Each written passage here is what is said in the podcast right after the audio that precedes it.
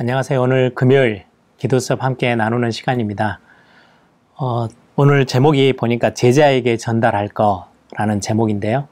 제가 이 단어를 딱 보면서 제가 항상 저 해외에 나가든지 어, remnant 사역을 하면서 어, 리더 그룹들 어, 정말 잘 준비되어져 가는 또 다음 세대 교회를 책임져야 될 어, 제자들 remnant들에게 자주 그 질문을 하거든요. 어, 세 가지 질문을 제가 항상 던져요. 어, 여러분들 개인적으로도 생각날 때마다 이 질문을 한 번씩 꼭 해보시기 바랍니다. 저는 제 개인에게 해야 하는 질문이에요. 가장 첫 번째가 뭐냐니까요. 나는 어디에 서 있는가? 내가 지금 서 있는 자리가 무엇인지. 어, 이거는 내가 얼마나 열심히 하고 있는지 그게 아니고 나의 정체성을 말하는 거예요. 나는 그리스도 안에서, 나는 복음 안에 있는 자예요. 그리스도 안에 있는 자. 아무리 내가 막 실수하고 넘어지는 것처럼 보여도 막 상황에서 막 많은 어떤 엄청난 풍랑 속에 있다 할지라도 내가 서 있는 곳이 하나님의 자녀, 내가 복음 안에 있기 때문에 그 누구도 나를 어, 망하게 할 수 없다라는 거. 이거 반드시 여러분들 기억하셔야 돼요. 혹시 내가 실수해서 넘어져 있다 할지라도요. 나는 지금 내가 서 있는 자리가 멸망의 자리가 아니고요.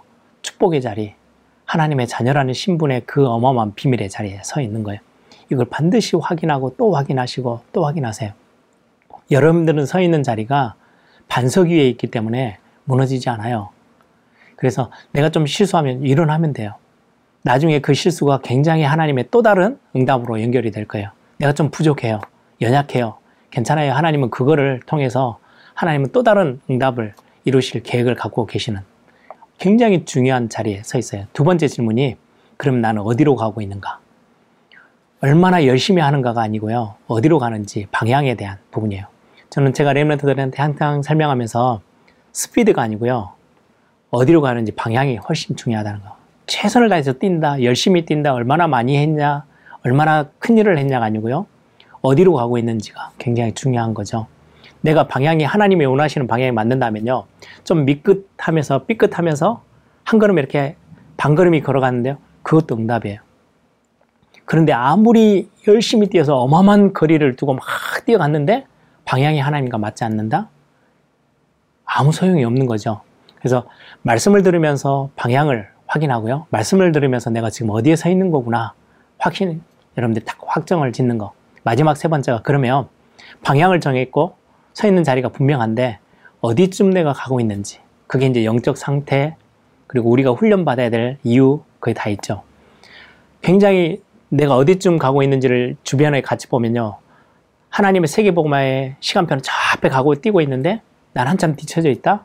그럼 내가 조금 빨리 챙겨서 가야 되겠죠. 그거는 내가 뭔가의 신분의 축복을 누리기 위해서 열심히 해야 된다. 그 이야기하고는 달라요. 열심히 해서 구원받아야지가 아니고 방향이 이미 정해져 있고 하나님의 부르심이 분명해요. 그런데 내가 너무 뒤쳐져 있다? 지금의 시간표에 내가 얼마만큼 조금 더 갱신해야 될까? 이런 부분들을 말씀을 통해서 훈련을 통해서 확인하고 빨리빨리 그 부분들을 이제 메꿔 나가는 거 굉장히 중요하겠죠. 그래서 이 세 가지 질문을 자꾸 던지다 보면 우리의 영적인 부분들을 굉장히 많이 점검할 수 있는 것 같아요. 그래서 여러분들 이런 부분들 흐름 속에서 여러분들이 놓치지 말아야 될 응답들을 꼭 찾아내는 오늘 하루 또 되기를 소망합니다. 오늘 제자에게 전달할 거 오늘 본문 고린도 후서 5장 17절입니다. 제가 읽겠습니다. 그런즉 누구든지 그리스도 안에 있으면 새로운 피조물이라 이전 것은 지나갔으니 보라 새 것이 되었도다. 서론입니다. 예수님이 열두 제자를 세우셨어요. 이는 제자들과 함께 있기 위함이었고요. 함께 하시기 위해서. 단순하게 일을 주기 위해서 어, 직장에 가서 사장이 직원들에게 뭔가를 일을 시키기 위해서 부른 게 아니고요. 함께 하기 위해서. 요한계시록 3장 20절에 있는 것처럼 우리의 마음의 문을 두드리고 우리가 마음의 문을 열면 너에게로 들어가 너와 더불어 먹고 너는 나와 더불어 먹으리라 함께 하시기 위해서 우리를 찾아오신 거죠. 그리고 제자들을 파송하실 때 세상 끝날까지 내가 너희와 항상 함께 있겠다. 동일한 약속을 하셨어요. 하나님은 세계복음화할 제자를 현장에 예비해 놓으셨습니다. 저와 여러분을. 이들에게 무엇을 전달해야 할까요? 여러분들이 또한 현장에서 만나지는 많은 제자들에게 전달해야 될 메시지이기도 하겠죠. 첫 번째입니다. 메시지 흐름과 기도. 반드시 세계복음화의 메시지와 지역 강단, 교회들의 강단 메시지, 그리고 현장의 메시지들이 분명히 있는데요. 그 시간표 따라 전달해 주어야 합니다. 제자는 메시지의 흐름을 잘 붙잡고 가야 되는 거죠. 메시지를 붙잡고 아침, 저녁으로 현장에서 기도로 연결하는 건 굉장히 제자의 삶에서는 중요합니다. 방향을 놓쳐버리면, 그리고 시간표를 놓쳐버리면, 어, 많은 부분에 핀트가 잘 맞지 않는 거죠. 정시기도, 무시기도 또한 깊은 기도, 이런 부분들을 통해서 이 기도가 살아나게 됩니다. 두 번째, 숨겨진 것. 성도들에게 오랜, 오래된 숨겨진 거, 많이 상처 입었던 것들 있죠. 숨겨진 안 좋은 것들, 또 버릴 것들이 많이 있습니다. 하나님도 그들에게 주시는 것을 숨겨두셨습니다. 그래서 말씀 운동 훈련을 통해서 원래 영적 상태로 바꿔주는 거, 원래 내가 서 있는 자리가 어딘지를 자꾸 질문해서 그 자리로 찾아 들어오는 거 중요하죠. 영적 DNA가 바뀌면 응답도 바뀌기 시작합니다. 하나님의 자녀는 응답이 없어도 괜찮습니다. 하나님이 눈에 보이지 않게 정확하게 나와 우리와 함께 하시기 때문이죠. 다니엘은 조서의 왕의 도장이 찍혀 있는 것도 알고도 흔들리지 않았던 에서는 죽으면 죽으리라.